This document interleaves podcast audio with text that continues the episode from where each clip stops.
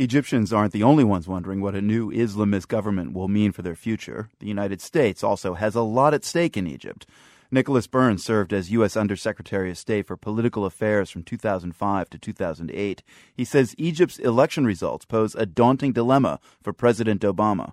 We have real interests at stake in Egypt. Obviously, Egypt's the keystone country of the Middle East. It's the largest country, it's the most important one, it's the political and cultural trendsetter for the U.S., as you know, the peace treaty between Israel and Egypt that Jimmy Carter negotiated in March 1979, that's the fundamental bedrock of American policy in the Middle East.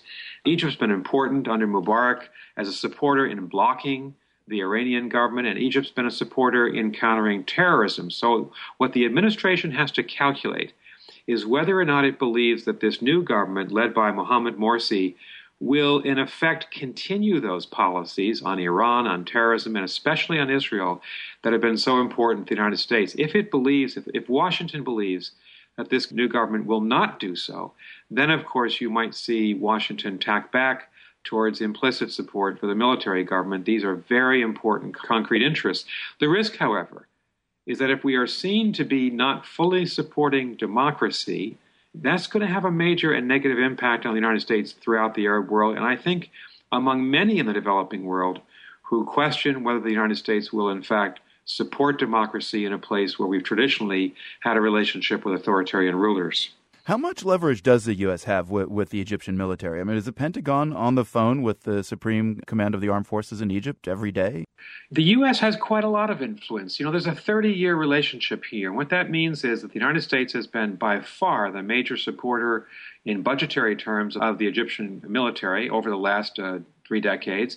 We have sold Egypt and the military advanced uh, military technology, which is very important to them. And I think even more importantly, we now have a generation or two of Egyptian military leaders who have attended American staff colleges, who've done military training in the United States, who have close personal relations with with senior American military officers. So the influence is not universal, but there is a great deal of American influence from the Pentagon in terms of democracy, though, Nick Burns, it doesn't seem like the military relationship with the U.S., this deep relationship, as you've described it, has really paid off. I mean, what has the U.S. gotten from it?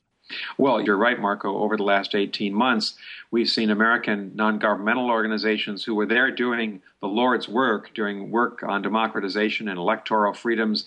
They were repressed, some of them arrested, some of them now tried by the Egyptian military government. You've seen quite a lot of anti Americanism from that military government, so it's not at all been an easy road. Do you think uh, Washington is acting differently now, behaving differently now diplomatically, having learned, you know, the lessons from uh, Algerian elections and from Hamas election victories some years ago?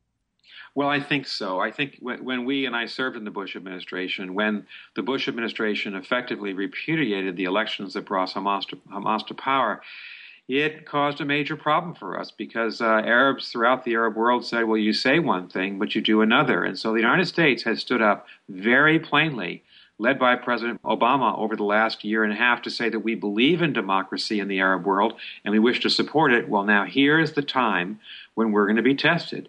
Will we support it or not? And I think an early indication was the phone call that President Obama made to Mohamed Morsi. That's an indication that the president has decided that for the time being, he will support this democratic result. Nicholas Burns was the Undersecretary of State for Political Affairs from 2005 to 2008. Thank you very much. Thank you so much, Marco.